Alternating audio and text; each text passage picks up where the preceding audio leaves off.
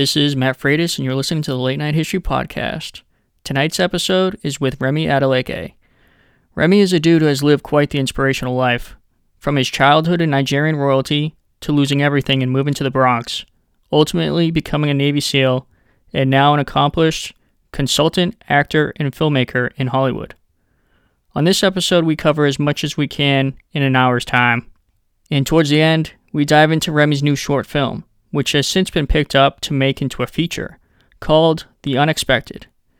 The Unexpected is about the darker, lesser known side of human trafficking, and will premiere on September 30th on Remy's YouTube channel. A link will be provided in the episode's description. So without further ado, here is episode 21 with Remy Adeleke.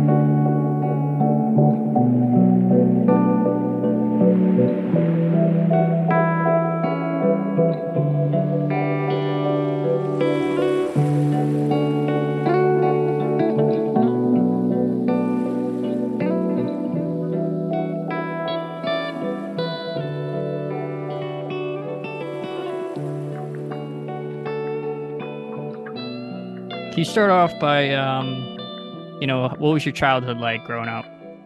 Yeah, so my, the early my early years uh, were filled with uh, opulence. you know, like to just sum it up in one word, you know, I was born into a very wealthy family. My dad was um, a well-known Nigerian engineer, philanthropist, businessman, entrepreneur. I mean, he did it all. Had car dealerships, uh, engineering company, um, art gallery. I mean, this dude was like a he could create a business in his sleep, and uh, and so because of his success, you know, we had a lot of wealth. So you know, cars, nannies, drivers, traveled the world, cooks, lived on a compound um, on this island, this island in Nigeria called Lagos. Uh, Victoria Island to be exact. And so that was my early years. And then um, how how old? Oh, no, let's not fast forward. How long were you uh, in Nigeria for? Uh, I was born in uh, in in '82 and and left upon the death of my father in '87. So five years total. And what happened with your father? So my dad, he had engineered uh, uh, one of the first man-made islands in the world. It's known as Banana Island, uh, but it was known as Lagoon Development Project. And my dad had all of his wealth wrapped up in the Lagoon Development Project because you know he had this vision for Af- Africa that it could be like you know America, it could be like you know the UK because that those are the places he was he was educated, so he got to live and see how these countries were, um, but also because Nigeria is rich in resources from cocoa to natural gas to oil. I mean, gold, you name it, Nigeria has it. And in his mind, he knew that if he can create a, a sector, a financial sector, uh, uh, where, or business sector, where all of Africa and even Nigeria could come and work and operate and be more organized, than Nigeria can be at the forefront uh, of uh, as it relates to Western nations. And so, you know, that was his vision. And, and, and the Lagoon Development Project was where he was going to bring forth his vision because that's where he was going to essentially build his business sector. It was supposed to be like the World Trade Center. As a matter of fact, it was also named the World Trade Center. It was supposed to be the World Trade Center Nigeria. And um, unfortunately, after he had dredged the foreshore to create this island, and after he had signed contracts with McDonald's, Marks and Spence, Disney, uh, other businesses, and, and, and, and, construction companies, the uh, the government, the Lagos state government, came in and said that you can't have this. Uh, and they essentially stripped it from him. And my dad had all, again, as I said earlier, he had all of his wealth wrapped up in in it because you know he figured once this takes off, then I won't have to my my wife, my kids, my grandkids won't have to worry about money for the rest of their lives. So let me put so he was all in, you know, he was literally all in. And uh, when the Nigerian government stripped him of that asset, you know, he's they essentially stripped him of everything. My dad died weeks later. And uh, you know, my brother, my half brother, who's old, he's about 12 years, no, no, he's about 16 years older than me he uh, was in law school at the time in the UK. So he didn't have the means to, you know, and the wit to operate as a lawyer in Nigeria. So there was nobody left to, to fight for my father's, what was my father's. And uh, and so my mother, being American, she was just like, "There's no way I'm going to keep my kids here. I have nothing." She went from rich to poor. She was like, "I'm going to bring them back to what I know, and that's America." Because my mom, she's American. She was born and raised in America, in New York City. She met my dad in, in, at the Metropolitan Museum of Natural History, and then they got married five months later. And my mom was whisked off to Nigeria to this, you know, this fairy tale life that eventually turned into a nightmare. So, so that's how we ended up coming back, coming to the U.S. and my mom coming back to the U.S. permanently. And how old were you when you came to the U.S.? I was five at the time, so nineteen. That was nineteen eighty seven. And you moved to New York City. Yep, the Bronx. Yep, yep, specifically the Bronx. Yeah, that was my uh, stomping ground. Um, that was where my mom was from. Uh, she had family. Uh, we still have a lot of family in in, in New York City, Bronx, and, and the surrounding boroughs. And so, uh, yeah, my mom was just like, "Hey, I'm gonna I'm gonna come back home." And how was your life, uh, like being raised in the Bronx? It was, you know, early on, my mom did a good job of masking the reality of what had happened to us you know, she was very, she worked really hard, hard. She worked multiple jobs in order to provide for my brother and I from teaching to working at art galleries to, you know, writing papers for people, whatever she could do to uh, ensure that, that we had a roof over our head and clothes on our back. My mom did it. And, you know, and doing that and keeping us occupied with school, she was able to master the reality of what had happened. Um, it wasn't until I was eight years old that I began to kind of branch out and and, and really explore my environment and kind of look for fathers in the streets. And then, you know, in return, you know, become a boy of the streets, you know. And so I started out, you know, stealing from my mom and that progressed to stealing from local stores and that progressed to selling drugs and that progressed to running scams. And I mean, I was, you know, I, it was a hard life. It was a very hard life in part because, you know, and I made it hard. It was a hard life already because you know of the poverty that we lived in and and the environment that we live in, the crime. You know, I grew up around crackheads and drug dealers, and uh, you know, I remember going into the local stores and seeing the mafia guys going to collect taxes from the people in their in their mafia suits. So it was a rough environment, you know, and so but I made it hard on myself by indulging in that environment and and and and so and made it harder on my mother and harder on my brother. And I'm not proud of it at all. Um, um, and I'm grateful that I was able to make it out because of that so many people don't make it out of that environment. So many people, you know, who make it harder for themselves end up dead or in prison. And that was the path. That was ultimately the path for me. As a matter of fact, when you know when I got into my late teens, and, and and when I was doing the stuff that I was doing, there were guys and women going to federal prison for the stuff that I was doing.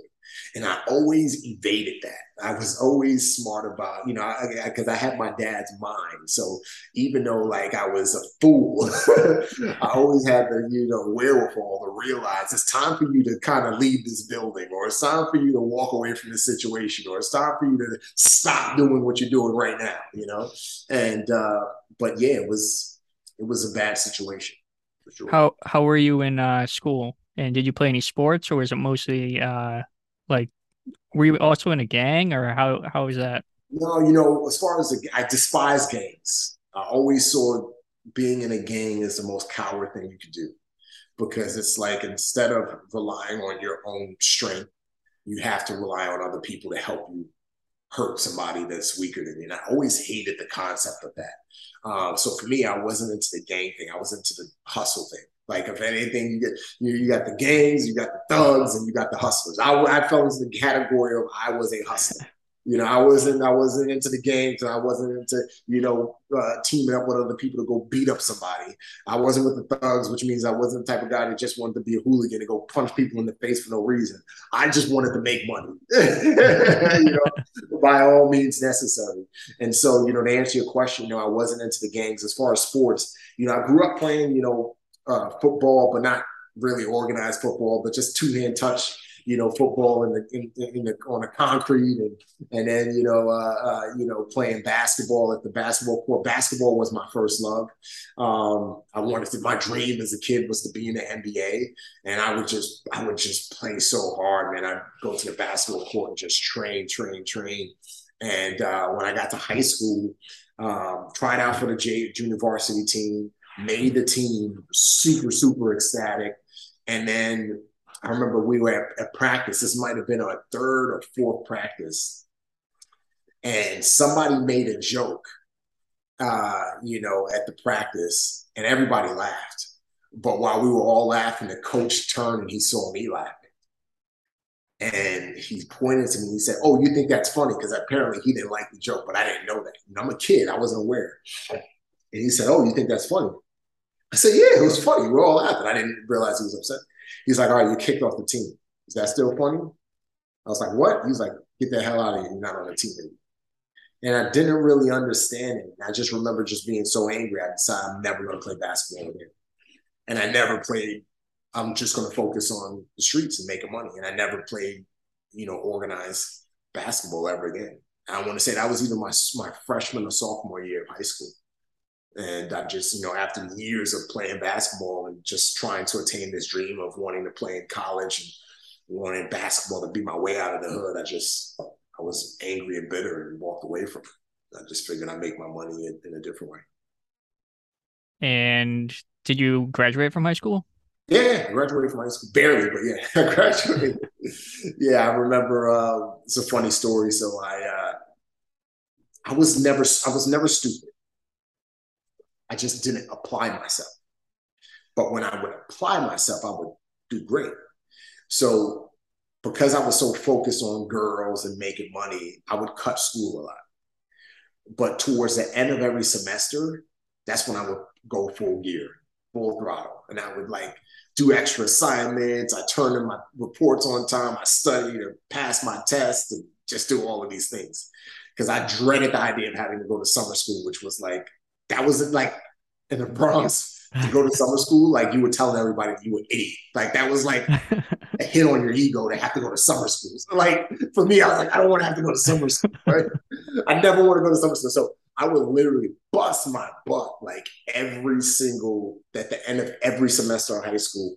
And I would get to 65. And so the 65, I think, is a C. Like before in, in, in high school, when I was coming up, it was like your 100 was like perfect. That's like A plus. and 90, uh, and 80 was like, uh, I want to say a B plus and then uh, and then you know you get 75 and then 65 is like a C minus. That means like you just passed. If you got a 55, that means you failed the class and I would get 65s. And I would just be like, hey, I got my 65. I get 65s and 75s, or sometimes 70s, but that's where I kind of roll it. But if I would apply myself throughout the entire semester, I would be like 90s, you know, 95s, 100s throughout my report card, right? For each class. And so I tell this to say all this to make a point. In my senior year, I did that. I, I pretty much, you know, didn't apply myself. And then like the last month and a half, two months is when I put it in the full gear.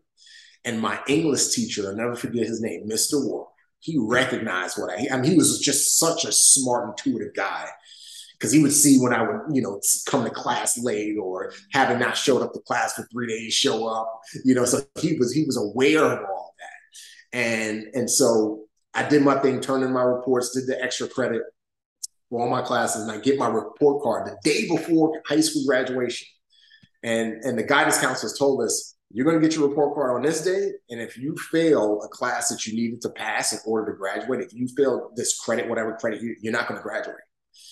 And so I was confident. I was like, I don't care. I know I'm going to pass everything. I get my report card, and I remember it was the end of the day, and I saw that I passed everything except for English, Mr. Wolf's English class. And I was like, what the like, what the heck? How did this guy fail me, right? So I go to my guidance counselor. I'm like, dude, this guy just should have failed me. What the hell was going on? And she was like super calm. She was like, well, you got to go talk to Mr. Wolf. I was like, why should I have to talk to me? She's like, dude, you're not graduating tomorrow. You're not walking with your class. Like until you, unless you talk to Mr. Wolf, because he has to change your grade. You're not graduating. So like I, I, I found him in his office and I like literally went out. I was like, dude, why'd you fail me? He's like, you knew where I failed you. I was like, no, I didn't. No, I don't. You should have failed me. I passed. Like, I'm. He's like, I tried every tactic. I tried being aggressive. I tried being calm. And I tried like, you know, I tried like, you know, bribing him. Like I literally tried everything in the book and nothing worked. He was stone cold.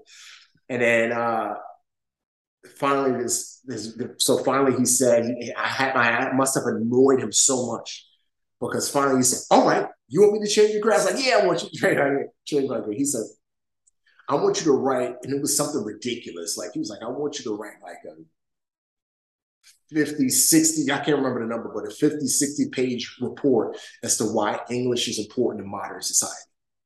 And if you can have me that report on my desk, I think it was like at 6:30 in the morning to 7 in the morning, wherever, like his graduation was at like 12. If you get me that report on my desk by that time, I'll change your grade and I'll pass you. But I know you won't. And literally at the same time, like right as he's saying that, this other girl, uh, Shaquana, I'll never forget her name. Shaquana, she says she's screaming, Why'd you fail me? I'm not, and she's crying, I'm not going to graduate high school. And so because he gave me that deal, he gave her the same deal. So I get home, my mom, I get to my apartment, and my mom, she had already been notified by the school because they had to let, you know, the parents know who's not graduating. And my mom's upset. She's like, I can't believe you're not graduating high school. All the classes you fail. How do you fail English? Because my mom was a she was a writer, and you know she would make my brother and I read New York Times articles and write reports. And if the reports weren't near perfect, you know, she would make us pick another article and write again. So I grew. I was writing since I was a little kid. So my mom was like, "How the heck do you fail English?" And so uh, I was like, Mom, don't worry about it. She's like, shut up. I don't want to hear that. Nah, don't worry about it. You ain't gonna, you can't talk me out of this. I already know you failed. You're not graduating high school. I can't believe this. Because my mom had gotten a dress, my grandmother had bought a, bought a dress. Like everybody was just ecstatic, you know. And I said, Mom, I gotta work out. She's like, You're not graduating high school. I don't want to hear about mom. I gotta do a report. I don't want to hear about no report. You always come with a gimmick. You always come with some scam. You're not graduating high school. I was like, Mom, I worked out. So I procrastinated as I usually did. And I didn't start the report until like nine o'clock, eight, nine o'clock PM. And I, I started the report and I finished that report at like, I want to say 5 a.m. And it was good. and then, uh, uh, the next morning I got up, I got my, my, my suit on, I got my cap and gown on. I told my mom I'm graduating, just be a graduation. She's like, I'm not gonna, i'm just get to graduation, just be there. I got to figure it out. I got so then she's like, all right, all right, I'll leave, but you better not make a fool of me. I was like, just you and grandma, just get to graduation. You'll see me.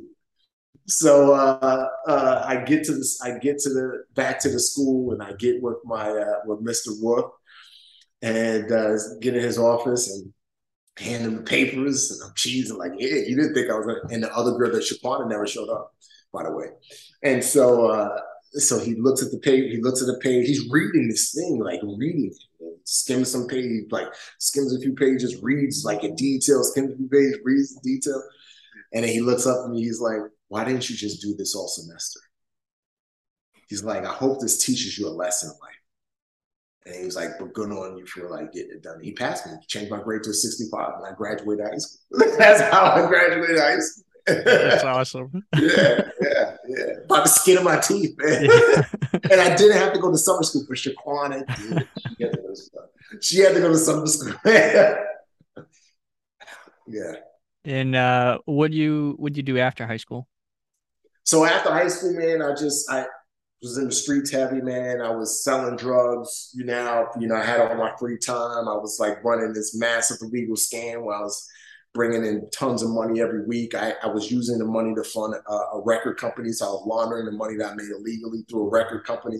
Um, I had like a bunch of artists that I had, had kind of signed, you know, I say that in air quotes because it wasn't official signing.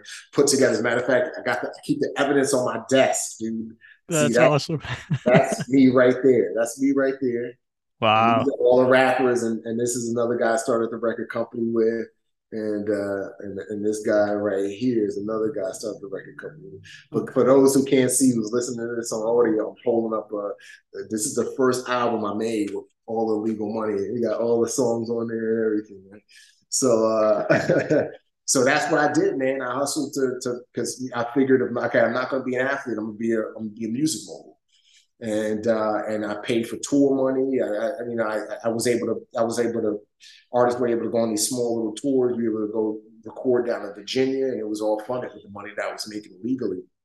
And that all kind of came to a head when I was about when I was I had turned 19. This was actually this was uh this was uh, this was December 2001, so a few months after 9/11.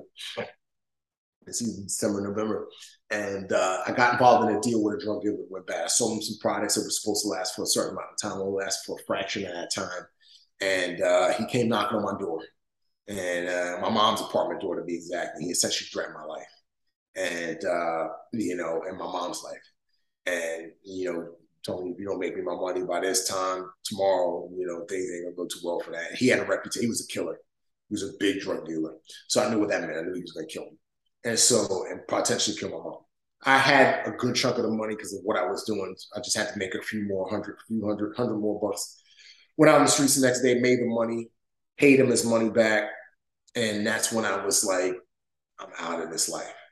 I'm not doing this anymore. I'm like, I'm done.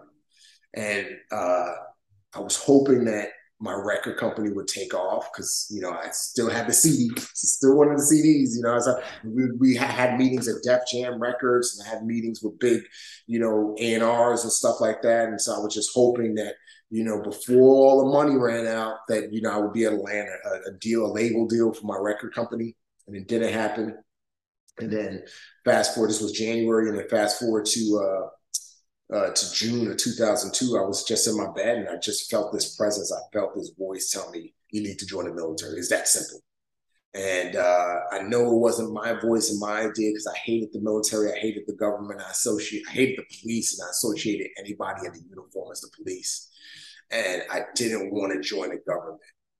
But as I looked around my room and looked and thought about the last, you know, 15 years of my life after leaving Africa and what I had become, how my life had amounted to nothing, I was just like, what else do I have? Like, what do I have? And so, long story short, I uh, walked down the street I grew up on, Fordham Road, and uh, went to the uh, Marine Corps recruiter's office first. Nobody was in there. Um, stayed there for about 15 minutes left, walked into the Navy recruiter's office. There was a beautiful Navy recruiter in there named Tiana Reyes. Um, she had me do a practice ASVAB test. I passed that. And then she ran my background. After running my background, she found out I had two warrants out for my arrest. I had a warrant in New Jersey and I had a warrant in New York. Got up, got ready to run out of there. She said, Where you going? I said, I'm getting out of here. I'm not trying to go to jail today. She said, There's nothing out there for you in the streets. If you leave, you're going to end up dead on prison. I was like, Well, what do you want me to do here? She said, "Come back tomorrow in a suit." I said, "I don't have a suit." She said, "Do you have a nice, some nice pants and collar shirt?" I said, "I'm sure I can dig something." She's like, "Come back tomorrow with that on. So I did. And uh, she took me to both judges, the judge in New York, judge in New Jersey, advocate on my behalf. Pretty much told me, hey, this kid's trying to join the military after active war 9/11 just had not happened nine months earlier. Um, can you uh, can you uh, clear his record, expunge his record, so he could join the Navy? And both judges expunged my record, and then she she fudged the paperwork because even with my record expunged, she still had to go a step further to fudge the paperwork sneak me into the Navy. That's how I got into the Navy. And she sounds was, like an incredible woman, you know. Oh, like how awesome. how many uh, recruiters would do that? I don't know. Not a lot, not a lot. And the sad thing is, she died two years later. Wow. Of, of autoimmune disease. Yeah, I didn't find that out until uh, until I was writing my book. You know, I was writing my book, and I, you know, I uh, uh, pretty much, you know, it's like, man, I need to get a hold of Tiana so she could see how what she did changed my life. And uh, and I tried to get a hold of I found a, a memorial page for her. Wow. I was like, dang, she, she died. And yeah, but I'm close with her family, close with her brother, actually just with her brother. I, you know, the film that we're going to talk about later, I premiered it at, at a film festival uh, two, about two weeks ago, and her brother came to the premiere. I'm close with her daughter. So, you know, I'm, I'm you know, I'm, I'm kind of close to her, but in a different way through her family. I'm close to her. Wow. That's incredible. Yeah. Yeah. Crazy. So you joined the Navy after she basically like uh helped mo- helped uh get you to the Navy or get yeah, you to boot camp? Yeah, joined the Navy and then uh got to boot camp. You know, a SEAL came, put on a video as to what SEALs do. And uh, you know, I already kind of back in my early years, I always said if I would turn my life around, if I could turn my life around, being a SEAL is what I would do. But that was like a far fetched idea because I, I, was inspired. I was educated on the SEAL teams through The Rock, uh, that film. And so when I got to that boot camp and that SEAL put on that presentation, I was just like, man, like, I want to do that, bro.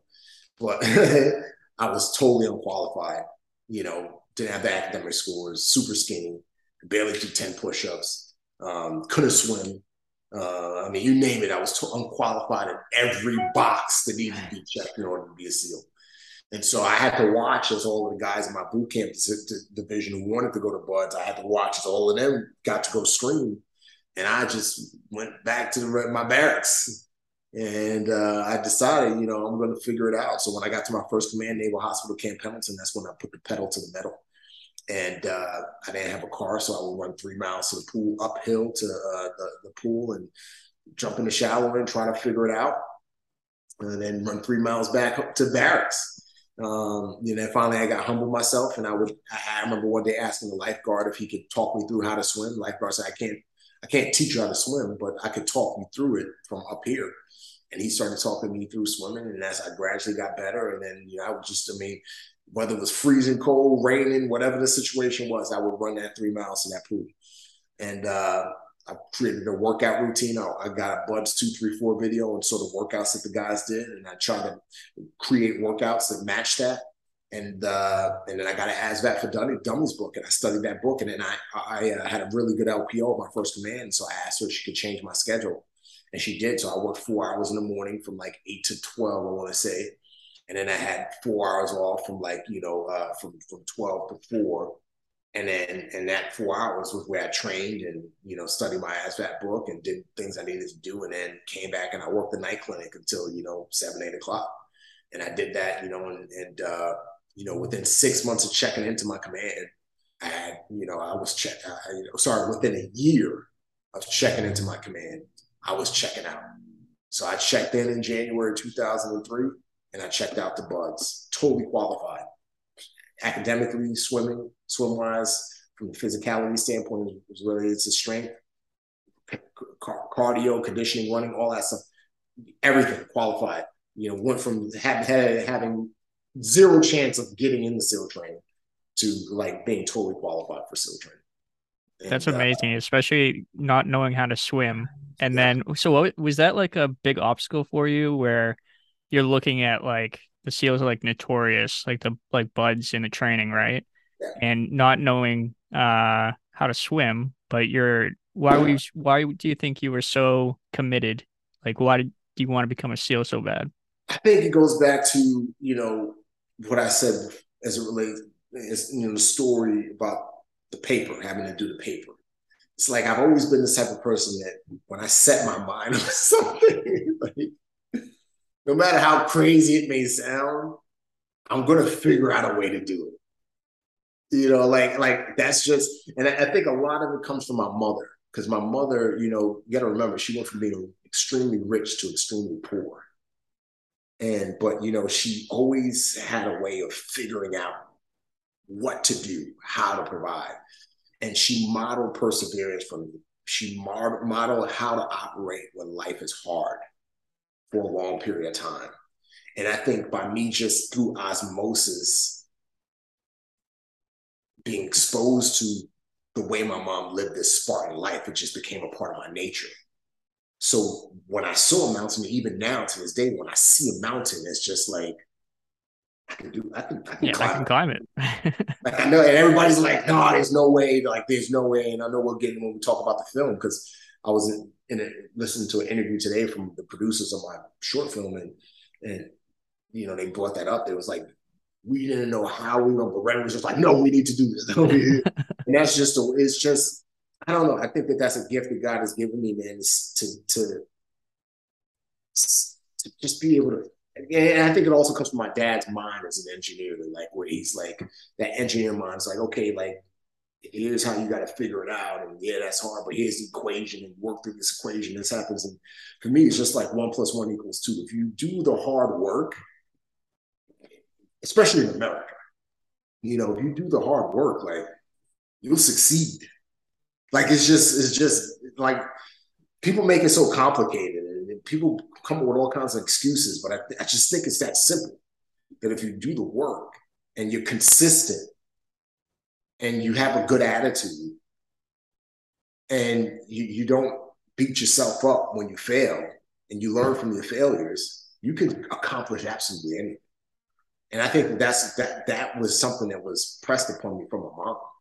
and that's just was a part of my nature and will be a part of my nature till the day I die.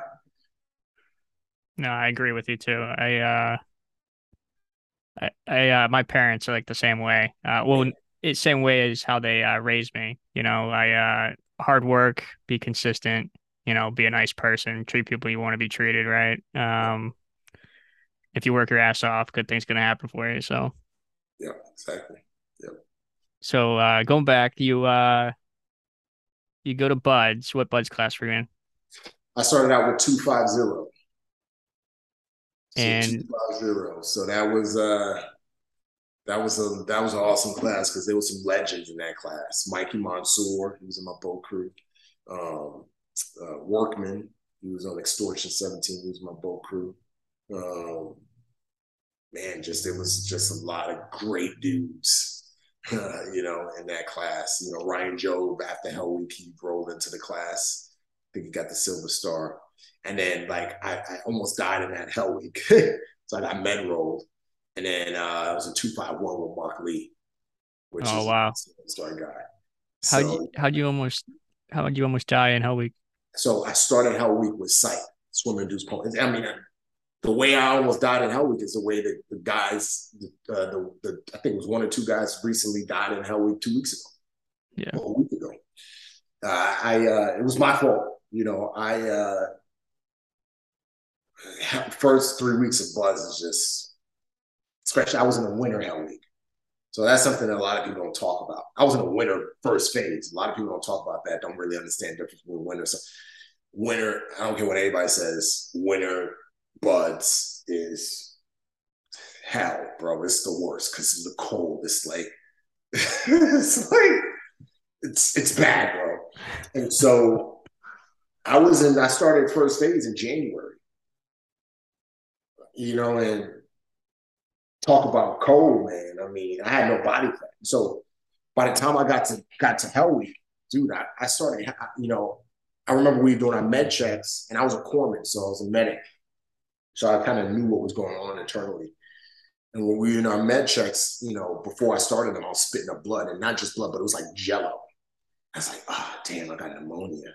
I got SIPE, you know, which is pretty much the same thing, swim-induced pulmonary edema. And uh, I was like, but damn, if I uh, if I tell the medics, if I tell the doctor, they're gonna make me start day one or first phase all over again. And I'm not trying to start day one, first phase all over again. Right. I just went through three weeks of that hell. I don't want to do that again. And so I was like, I'm gonna just push through. And long story short, I got to Tuesday of Hell Week, and my body just freaking shut down. I mean, I was spitting up blood. My core temperature had dropped to 88.8 at one point. I mean, I was just a mess. I just hit the deck, rushed to the ICU, rushed to the hospital, ended up in the ICU, and uh, yeah, almost almost died. I was in a bad way, and then uh, and then when I finally got released from the hospital, went back to the barracks and uh, instructors came in my room. Two instructors, Master Chief Hoffman, I'll never forget, and uh, Senior Chief Fortin who later became my my task unit my task unit platoon chief, and uh, he was like, "We like, dude, we're so glad you didn't quit because we didn't. They didn't know. They thought I was faking sick. It was like, we're so glad." And and, and Master was like, "That's what we look for to see. We look for a dude just gonna go until he's dead and still He's like, "Good on you." And then Senior Chief Ford was like, "Yeah, good on you." But you're gonna have to start all over again day one. like, damn. So yeah, man, I started day one all over again with two. Oh wow, wow. Oh, it was horrible. I thought that they would like roll you after Hell Week, and then you could just class over two fifty one. But that's what I was hoping for. But so had did, to pay the man. Had to pay the man. So you did two Hell Weeks. Two Hell Weeks, bro. No, three Hell Weeks. I did three. So I made it through Hell Week. Made it through Hell Week, and then uh, way more to the story. After I made it through Hell Week, I got performance role. Um, uh, for swims, double roll two classes. Got to dive phase, super cocky, arrogant. Made now at this point, I made it through Hell Week. Made it in the SEAL training, made it through Hell Week. Got to dive phase. Can't tell me nothing. Nobody can't tell me. I was super prideful, very arrogant. And I just I didn't work on what I needed to work on. I said I was partying on the weekend at clubs, chasing tail, doing all that stuff. And then uh ended up getting the dive phase and I failed at evolution during dive uh, dive phase, and I get kicked out of BUD/S, and uh, that was humbling. And I, but that was the first time in my adult life I took responsibility. And I got sent back to Camp Pendleton. I was uh, First Marine Division, which was even more humbling because that's the grunts. Woo, that's the front line grunts. That's a hard life, bro. That's a hard life. Were you so like a F? Is it called like a FMF corpsman? Yep, I was with Battalion One Four. I was in the Scout Sniper platoon for a little bit. Then I went to the uh, 81 millimeter mortar platoon, and it was man, it was that's a hard that's hard life, man, right there. I got mad respect for Marines and grunts because, especially there, you got to remember this is 2005. And you know what was going on in Iraq and Afghanistan, man. I mean, the Marines were coming back, man. It was, I mean, they were, and they were corpsmen who I was in BUD/S with in 250, who, you know, quit in 250 and then went to First Marine Division and got killed. You know, got, you know, uh, one guy, uh, I'll never forget. You know, he uh, we were in BUD/S together, and then quit BUD/S, went to went to First Marine Division where I was, and uh, deployed. Was on the IED, you know, in a Humvee. Humvee got hit by IED, killed everybody inside. I mean, obliterated everybody inside. He was at the very back, it was one of those hatchback Humvees, so he was at the very back the explosion blew him out of the Humvee. That's the only reason why he lived. But I mean, he was permanently damaged. I mean, permanent brain damage, never the same. I mean, you know, just and yeah, man. That was that was that was crazy, bro. That time was crazy. But thank God, man, I uh got through first Marine Division. My my uh my LPO got back after we got back from deployment, my LPO became the command career counselor. So he went from being in charge of the of, of like 12 corpsmen to being in charge of like 700 corpsmen. And he knew my work ethic. He knew I wanted to be a SEAL. And the policy at that time was you had to do two deployments at a minimum and get your FMF pin, or do three years minimum and get your FMF pin. And so I was only there for like a year and change, you know, a year and two months. And uh, he went to bat for me. He went to the command master chief and was like, hey, I just worked with this guy, you know, Battalion 1 4. He's a good dude. He wants to go to BUD/S. He made it to, through Hell Week the first time, you know, got dropped in dive phase. You know, can we let him leave early? And the command master chief was like, all right, I'll let him leave early. But if he quits or doesn't make it, he needs he needs to come back here and do two deployments or uh, three years uh, and he needs to sign a page 13 saying he'll do that. And it made me sound like, again, I'm, I'm, always betting on myself. I'm like, all right, just like the dude was like, you got to write a thousand pages. All right. yeah, was well, well write a uh, 50 pages. All right. Yeah, I bet on myself. And I signed that page 13, knowing that, hey, there's no turning back. Went back to BUD/S and made it through. You know, made it through. And uh, what yeah, BUD/S class was that? 266. I started 266, yeah. Okay. And uh, yeah, man. Yeah, I mean, bet on myself, brother. So you uh, get kicking nuts. I had to start day one all over again. First phase, Hell Week. Any problems hey. in second phase? No, nope. Made the second phase, got the third phase. I mean, it's just you know I learned from my mistakes. Like I said, failure is only a failure if you don't learn from it. If you learn from it, it's a lesson. And I humbled myself and uh, you know went back and got through and you know became a frogman. And then after some uh, more training, what SEAL team did you go to? I ended up on uh, on three um, on the West Coast. So, how was how was your career? Like, how many years did you do at at? I did, uh, I did a total of uh, eight eight years in the team, about seven and a half, eight years in the teams, and uh, it was great, man. Got to do some great deployments, man. Um, you know, got to kick down some doors. I was a HUMINT guy. So I got to kind of live best of both worlds, you know, collecting intelligence and building and writing intelligence reports and then taking that and action, you know, me and my team actioning those reports and kicking down doors. And yeah, man, it was it was great, man. I, I, I was blessed. I would just say that I was blessed with a with a great career, and uh, yeah, man, I enjoyed it, man. I enjoyed How it. many uh, deployments did you end up doing? Three, And did you where'd you go on those deployments? all to the Middle East. Um, is there anything that you want to talk about from your deployments that uh that you want to go into or Uh, I mean, I've shared a bunch of stories already a million times, but yeah, just just deployed, typical stuff, kick down doors, got bad guys, work with the greatest dudes on the face of the planet. You know what I mean? Got to do an augment. You know what I mean? Um, and uh, yeah, it was great. I mean, it was a good time. no, that's all good. And Yeah. uh do you have like a most rewarding experience? I mean, from your Navy career? Uh, most rewarding experience. I would just say serving in the teams, being able to like go through a workup, get kicked in the nuts, and then go downrange and do the job.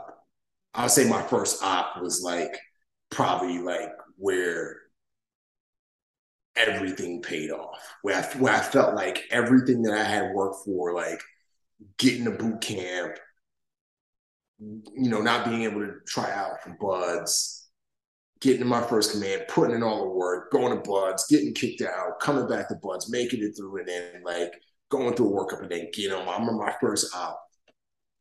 Um, we were doing a DA, and because I was a new guy, I I uh, was in the I was in I was a gunner, so I was in the uh, Humvee in the gunner gunner seat, and I just I just remember like I was pissed at one because I wasn't going to be able to be on the on the assault force. But I was a new guy, you know what I mean? and and then part of it too was it was a turnover op because team we were relieving team one, and uh, so the majority of the good chunk of team one was on the op, and then you know part of team three was on the op, and uh, and so I was in the Humvee, but I just remember like being on comms and you know guys dismounted, hit the target, and they pulled off IED, uh, IED making material, bunch of IED, a bunch of explosive stuff, like stuff that was going to be used to do bad stuff.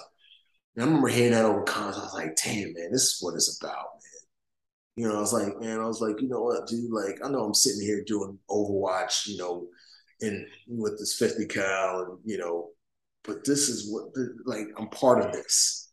I'm part of like having taken a bad guy off the streets, you know, and and taking this bomb making material that could have killed people, you know, confiscating it, you know, taking taking in, doing away with a bad guy. You know what I mean? And now it's just to be able to be like, even though I wasn't in the train, that was the most rewarding.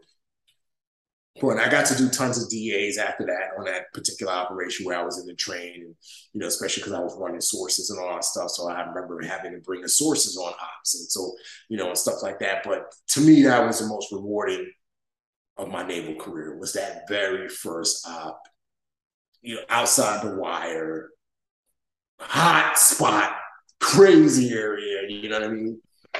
And just knowing I could die, like, and I just remember like being there, like, man, I can get sniped. Right, it's a night because we do all night. I was like, I can get sniped. Dude could just pop off from the roof and like smoke right now.